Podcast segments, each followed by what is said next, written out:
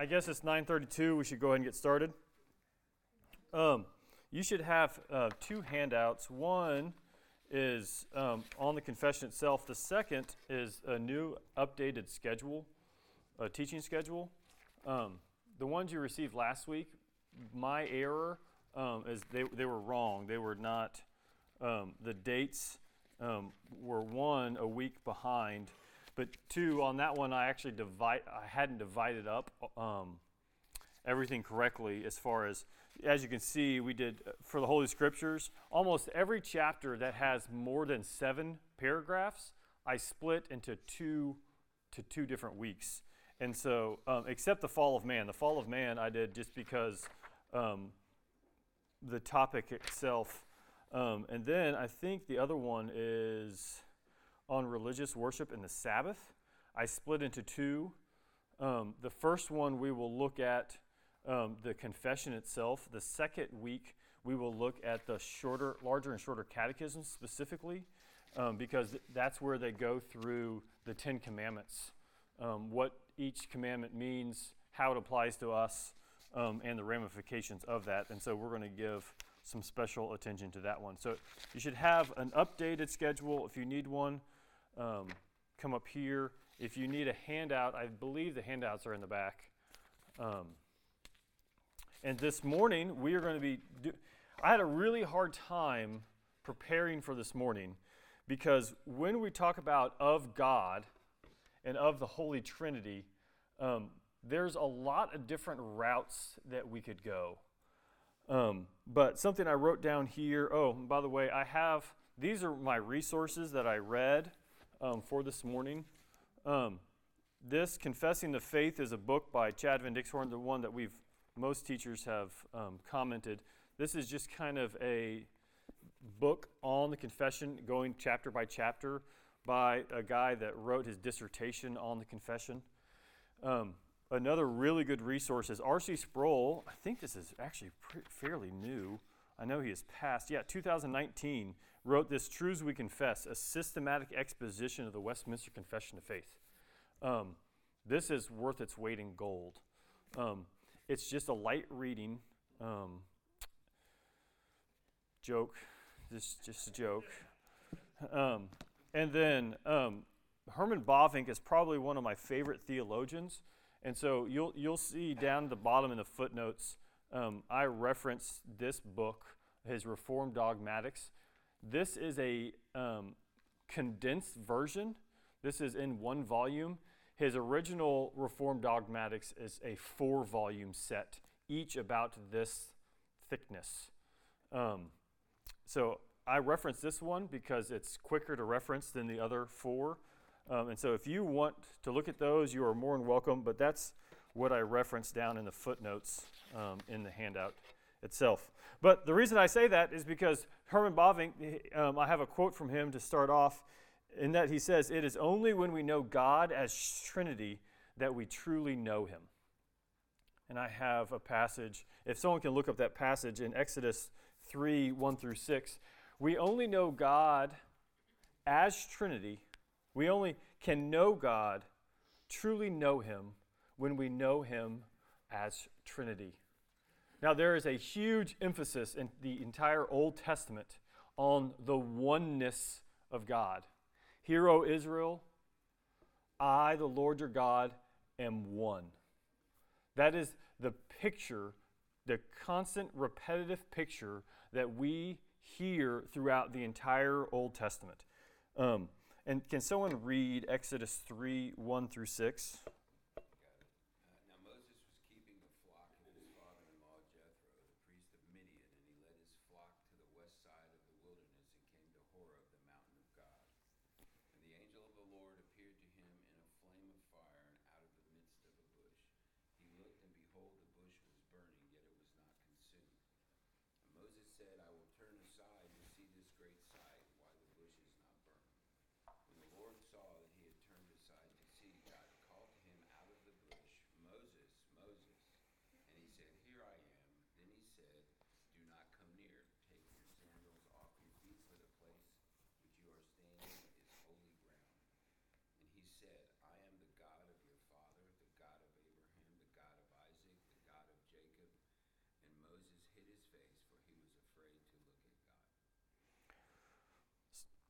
Exodus 3 gives us one of the first personal introductions of God between Moses.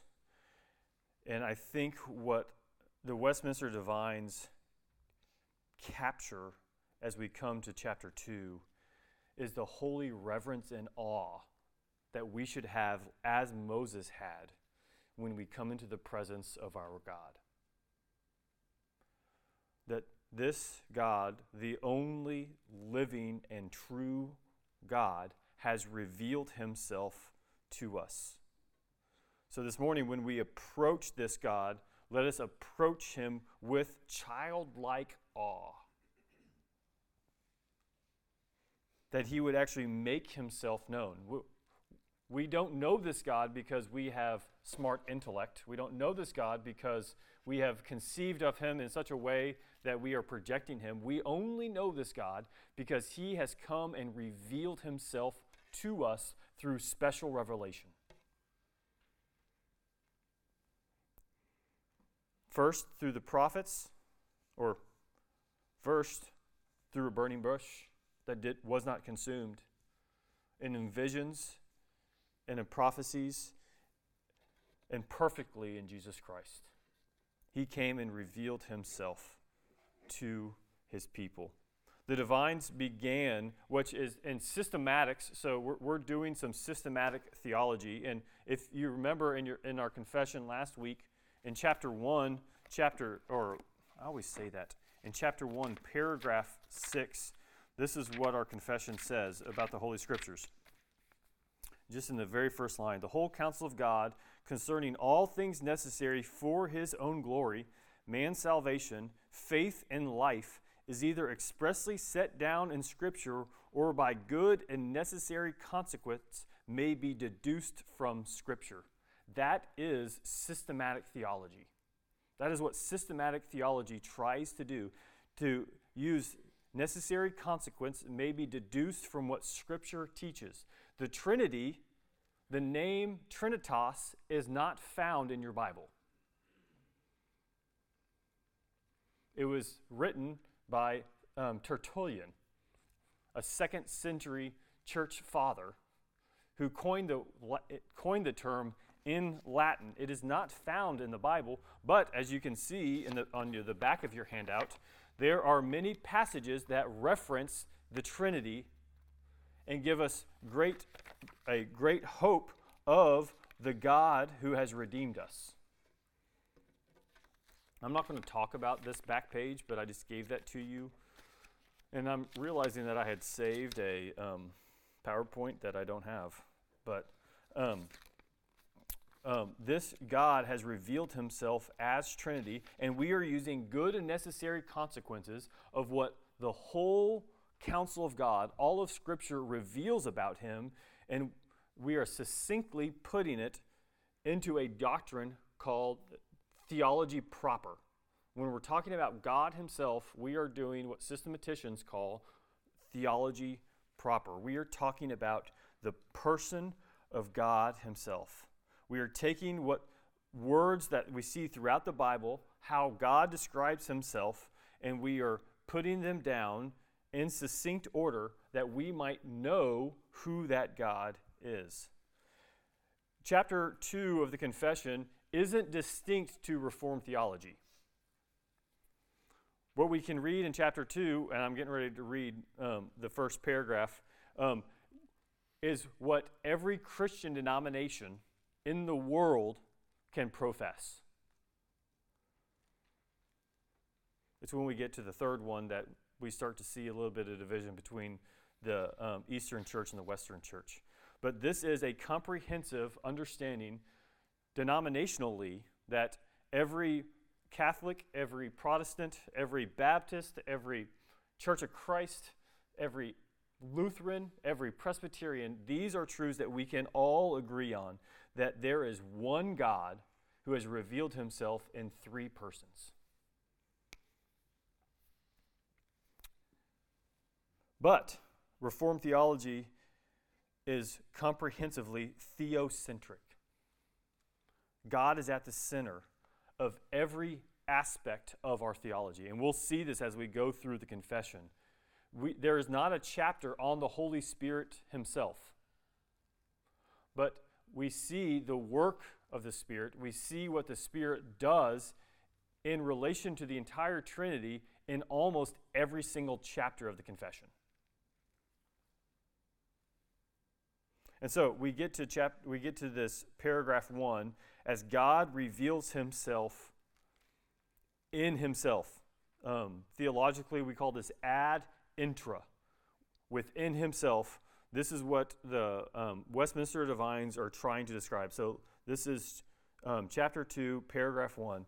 There is but one only living and true God, who is infinite in being and perfection, and most pure spirit, invisible, without body, parts, or passions immutable, immense, eternal, incomprehensible, almighty, most wise, most holy, most free, most absolute, working all things according to the counsel of his own will, own immutable and most righteous will, for his own glory, most loving, gracious, merciful, long suffering, abundant in goodness and truth, forgiving iniquity, transgression, and sin, the rewarder of them that diligently seek him, and withal most just and terrible in his judgments, hating all sin, and who will by no means clear the guilty. These are all terms, all adjectives that the Bible uses to describe the God who has revealed himself. The Shorter Catechism asks it this way What is God? God is a spirit, infinite, eternal, and unchangeable in his being, wisdom, power, holiness, justice, goodness, and truth. There is only one living and true God. Can someone look up Romans 1 18 to 23?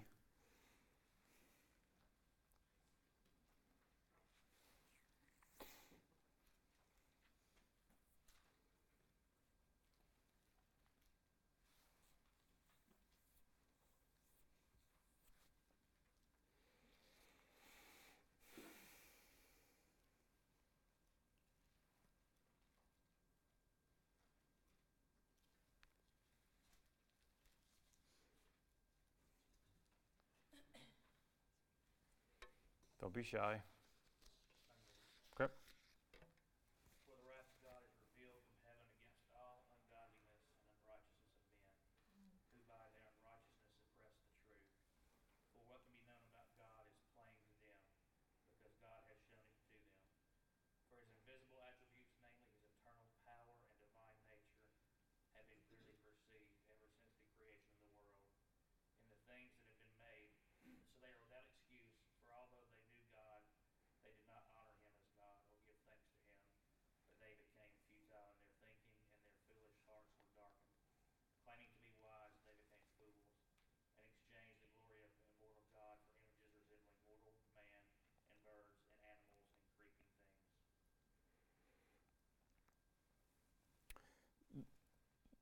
The Westminster Divines do something that is not politically correct in our culture. If anyone in today's society would c- to claim exclusivity, there is only one and true God, and there is no other. They would be outcasts. But that is exactly how our confession begins. There is but one only living and true God. Meaning, all other gods are false. Are all other gods are false. There are none other. Those who reject this God have been given to the futile thinking, and the foolish hearts were darkened. They are being exclusive. There is only one living and true God, is what our, the shorter catechism says. Are there more gods than one? There is but one only, the living and true God. This is the most basic, fundamental, and most wicked. Sorry, the most basic fundamental sin, the most wicked, wicked propensity of fallen humanity is to exchange the truth God, the true God, for one that we have made and can control. That's a quote from um, R.C. Sproul in his book. One of the most fundamental sins is that we make idols. As John Calvin said, our hearts are idol making factories. And that is one of the biggest sins of the human existence. What, did, what happened to Adam in the garden? He claimed complete authority over his life as his own, and that it wasn't God. God told him not to do something, and by rejecting what God told him not to do, he was saying, I know better than God.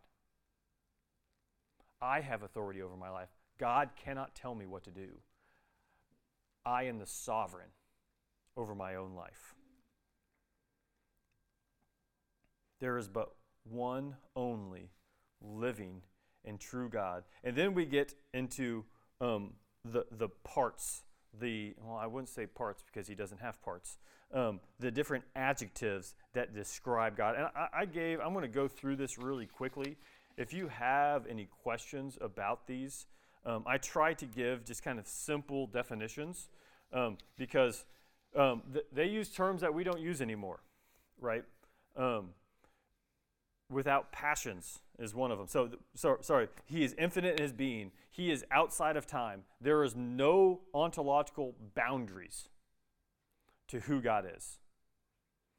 He cannot be defined by time. He cannot be defined by space. God's infinity su- suggests negatively that unlike the creatures, there is in him no limitation. This is why God can be everywhere, always, at all times. He is perfection. He is perfect in everything that he is. Is he holy? He is perfectly holy. Is he love? He is perfect in love.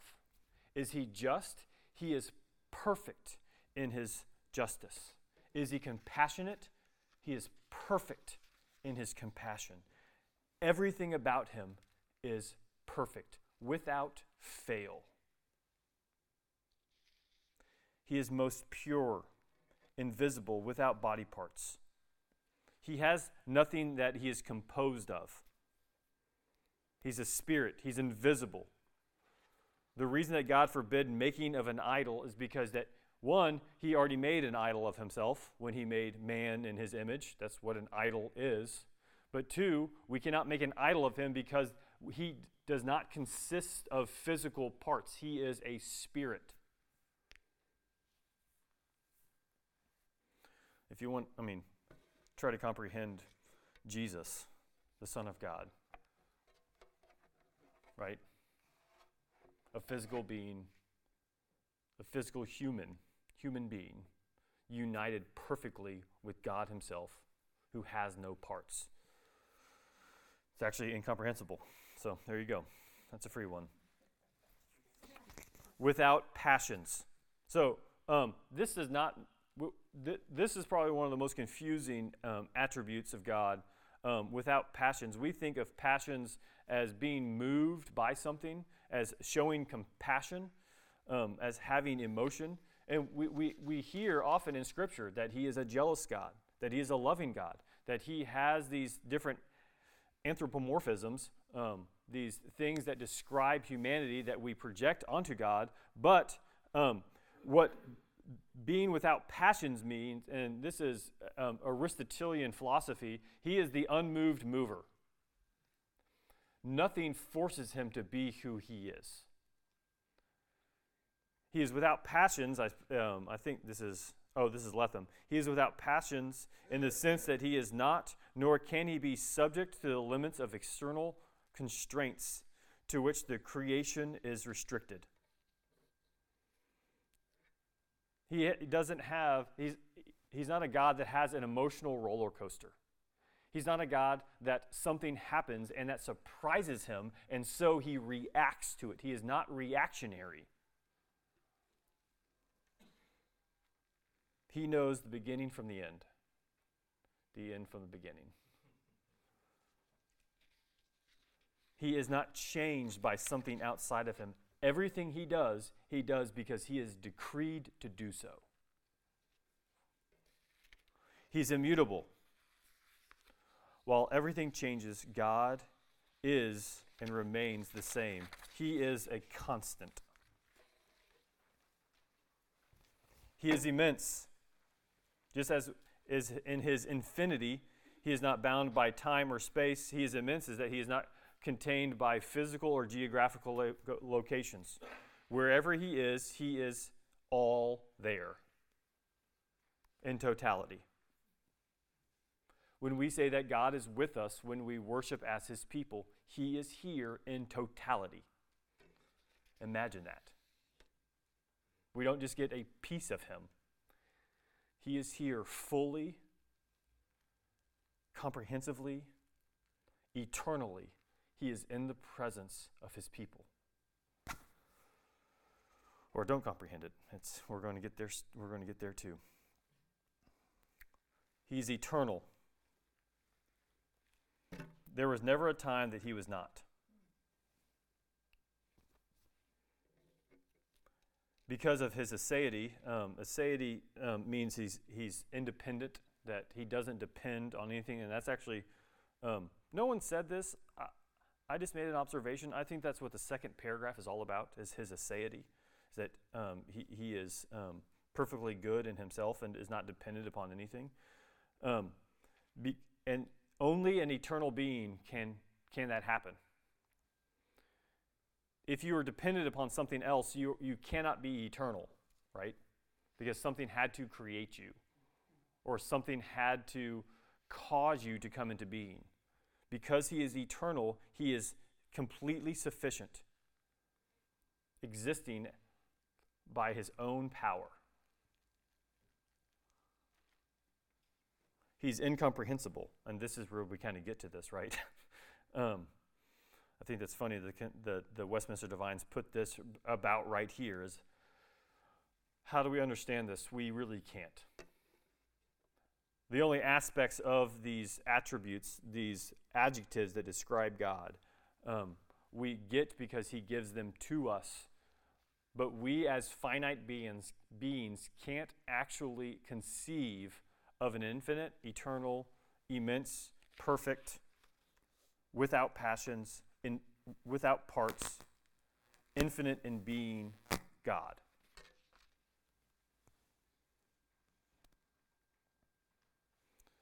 If you don't believe that he is incomprehensible, try to think of what eternity will look like in the new heavens and the new earth.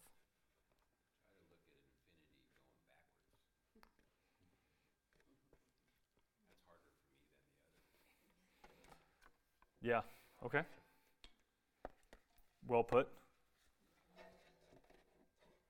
Either way, try to think of something that is eternal. We can't do it because we are bound by time.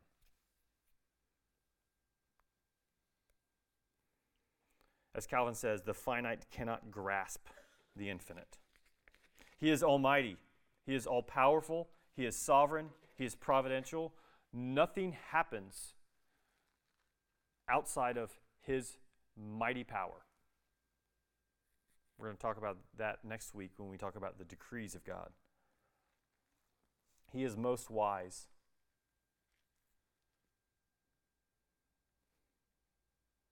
That doesn't make any sense.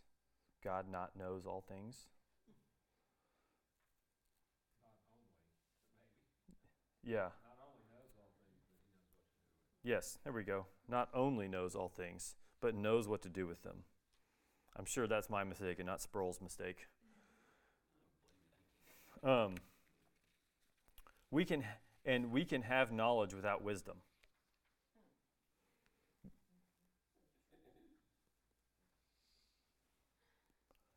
We can know things, but have no wisdom on how best to use them for our own ability.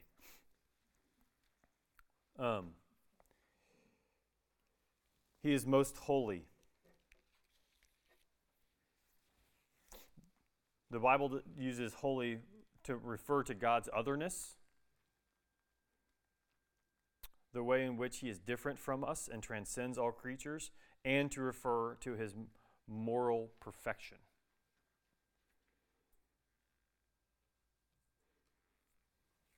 He is most free.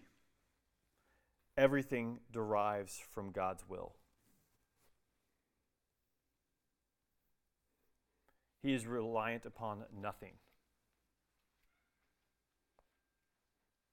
We can speak about the future and what we're going to do tomorrow. we have a lot of circumstances that can change that, right? I sometimes have have had parents tell me, "Well, I promised Jimmy that I'd take him to the pool tomorrow, and if I don't do that, I'll be lying to him." But we also have to know that we are not most free in all of our decisions. That if there's a tragedy in the family, we can't go swimming. We have to go serve the family or serve the person that had the tragedy. We're not lying to them because we didn't take them to the pool, but circumstantially, we can't do what we said we're going to do because we are not most free in all of our decisions. Right? It's not lying, it's just not being God. We don't have to apologize for not being God. Or we shouldn't. You want to, I mean, it's a different conversation we need to have. He's most absolute. There is nothing greater, higher, or better. Thomas Aquinas tried to use or use the ontological, was it? No. That's the teleological argument that it, you can't think of anything better than God, so God must exist.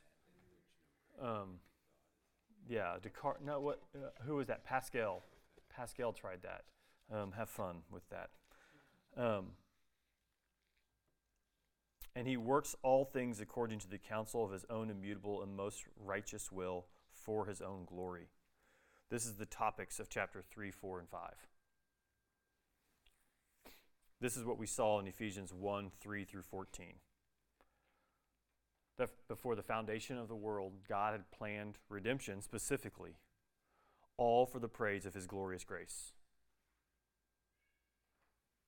When we next i have homework printed for you on page uh, i don't have page numbers on mine. It's the last page the front of the last page. Is that one two three four five? On page five. Read the eternal dec- when we, you read chapter 3 on the eternal decrees have ephesians 1 open and compare the language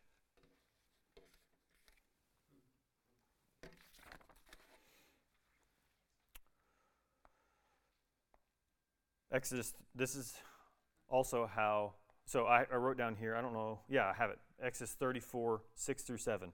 So let's go back and read the last part of this paragraph.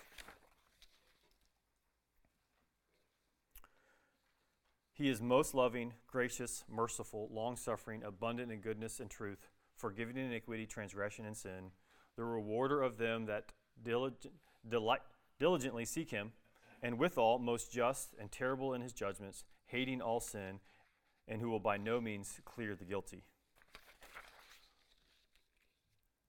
Can someone read Exodus 34, 6 through 7? I don't know if I have it. It's a race.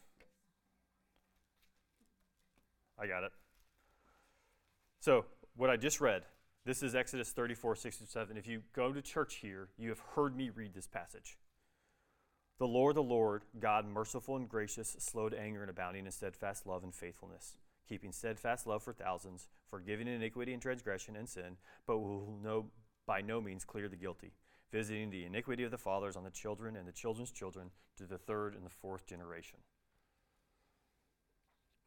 Most loving, gracious, merciful, long suffering, abundant in goodness and truth, forgiving iniquity, transgression, and sin, the rewarder of them that diligently seek him, and withal most just and terrible in his judgments, hating sin, and who will by no means clear the guilty. Where do you think they got that last sentence?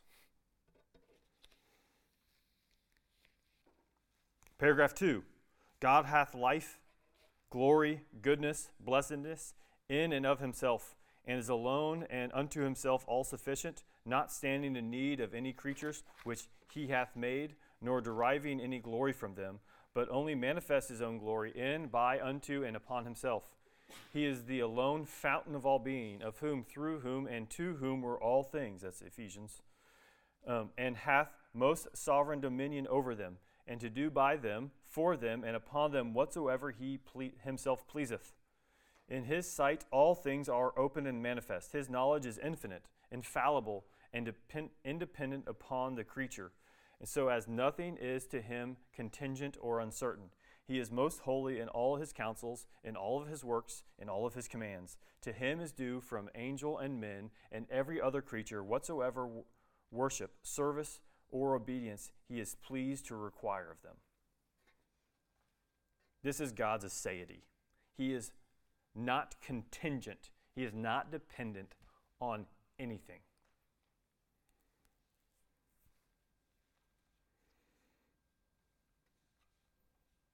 When I said this is Ephesians, what I really meant is this is Romans. Because Romans 11:36 says this. For from him and through him and to him are all things. To him be the glory forever.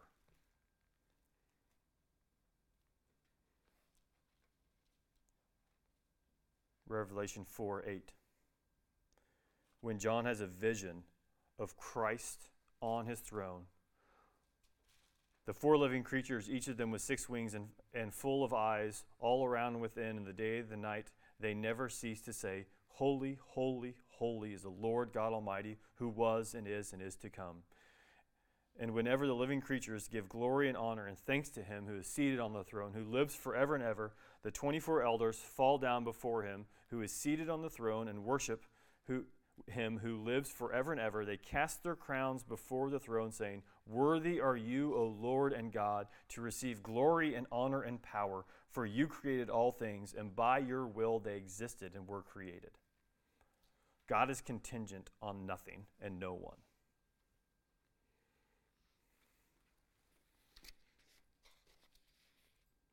That should give us great hope. He can actually do what he promises. He's not like us. All right, I've got to get into the hard stuff and, and get through it in five minutes. Third paragraph. So the first two paragraphs are just about God Himself. The first one, the first paragraph is ad intra, God within Himself. The second is ad extra, how God reveals Himself and how He's not dependent upon anything. And the third is how God reveals Himself as triune. In the unity of the Godhead, there are three persons of one substance, power, and eternity God the Father, God the Son, and God the Holy Ghost. The Father is of none, neither begotten nor proceeding the Son is eternally begotten of the Father, and the Holy Ghost eternally proceedeth from the Father and the Son. You got it? God is one in essence, three in person. Ontologically, in his being himself, he is the same. There's one God in three persons. All three persons are given the same glory and have all the same attributes. All of the attributes can be given to each person because each person is the same in being. That's what our confession, uh, Westminster Shorter Catechism says. How many persons are there? There are three in the Godhead the Father, the Son, and the Holy Ghost, and these three are one God, the same in substance, equal in power and glory. God is one. He, is divi- he has one divine essence, one divine being, one divine substance. Yet in his economy, when we speak of God as Father, God as Son, and God as Holy Spirit, we are speaking of how he relates to himself. So there's the ontological God is one with all power and glory, and God is economy. He is three in one. The Father is not begotten. What in the heck does begotten mean? The Father is the personal subsistence of the Godhead, from whom the Son is begotten, and from whom, with the Son, the Holy Spirit proceeds. Begottenness doesn't mean created. When we say the Son is eternally begotten, it doesn't mean that he was created, but in a very special way, the Father needs, the, needs a Son. To be a Father, there needs to be a Son. For the Son to be a Son, there needs to be a Father. So, eternally, the second person of the Trinity was begotten by the Father.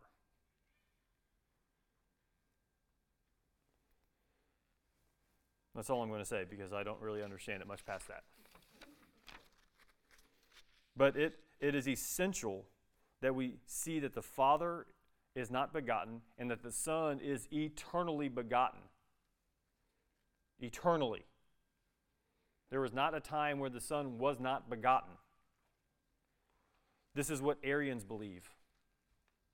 They believe that the Son is a created being. There was a time when the Son was not. This is why they read John 1 1 through 3 kind of weird. We, we read that the Word was with God and the Word was God. They reject that and they've, I forget what they've done, um, but, but they have retranslated the Logos into, the, into meaning that he was not eternally begotten. So Orthodox Trinitarianism rejects monarchianism, which believes that there is one person and maintains that the Son and the Spirit subsist in the divine essence and is not distinct in divine persons. Right? It also rejects modalism, which believes that the Father and Son and Holy Spirit are different names for the same God acting in different roles. Um, yeah, if you if you ever hear someone saying the Trinity is like um, water, and it's in in its vapor, in its um, liquid, and in its solid, that is a heresy. That's modalism. That God re- represents himself in three different modes. If you ever hear someone use an analogy of the um, three leaf clover, that is a heresy. If you ever hear someone use um, an analogy of he is like a father who is also a son who is also a husband. That is a heresy. Do you want to know one that's not a heresy? There's not one.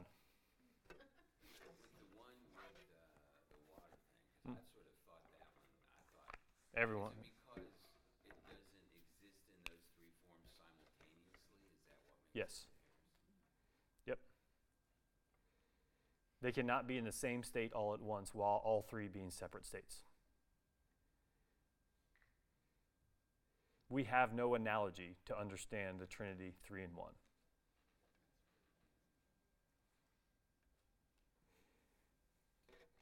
All that we have is what Scripture reveals is that there is one God and no other in the Father, Son, and Holy Spirit. The confession is thoroughly Trinitarian from creation to salvation to consummation. Uh, if you have time, look up the Athanasian um, Creed. Um, I think I think Athanasius was around 400 AD. It um, I tried to I, I, thought about putting it in here, but it took three extra pages, and so I didn't. Um, oh, he was. He was. Yeah, so he would have been late 300s, early 400s. He was after Nicaea. Oh, maybe your, maybe your memory serving you better than mine. Um, um, but he that that that entire creed is specifically about the relationship between the persons and the unity between them. And so, some practical implications. I, I ripped this straight from the ESV Study Bible. I'm telling you guys, if you have an ESV Study Bible, um, these, these things are worth their weight in gold. In the back, they have different articles on doctrine. Um, and in here, they have a section on the Trinity. Um, and so here's some implications. The doctrine of the Trinity makes definitive revelation of God possible as he is known in Christ. We can know God as Savior because he has revealed himself in Jesus Christ. The Trinity makes atonement possible. We're going to get to some of this when we talk about um, the humanity and divinity of Christ. But Christ, Jesus Christ, must have been God, or his atonement wouldn't have been power enough, powerful enough to cover all humanity. But he also had to be man because God can't represent man as his substitute. Only a man can represent a man as a substitute. We can only know full atonement because of, of, of Christ.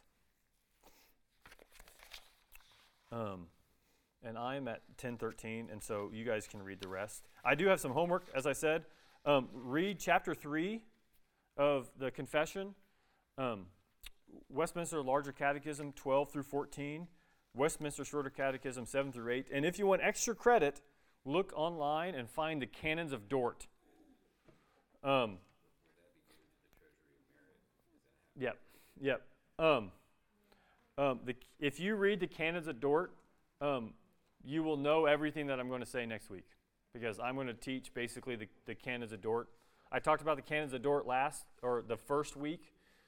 It was right before the confession was written, um, and there were actually um, people sent from England as delegates to the Canon of Dort. It, it's probably about a 30 minute read, maybe an hour read. Um, um, but it, if, if you want to know where five points of Calvinism came from, it's the canons of Dort. They're, they're ripped off from the canons of Dort. Um, and so that's going to be your extra credit um, as we talk about the eternal decrees, which I'll be teaching next week also. So uh, I'm, gonna, I'm not going to ask for questions. If you have questions, come talk to me. Um, let's pray. Father, we thank you that you are God, the one and only living and true God and that you have loved us so much that you have offered us redemption in yourself through Christ by your Spirit. Father, may we hold this and celebrate this, and may we return everything we have for the praise of your glorious grace. We ask this in the name of your Son. Amen. Thank you.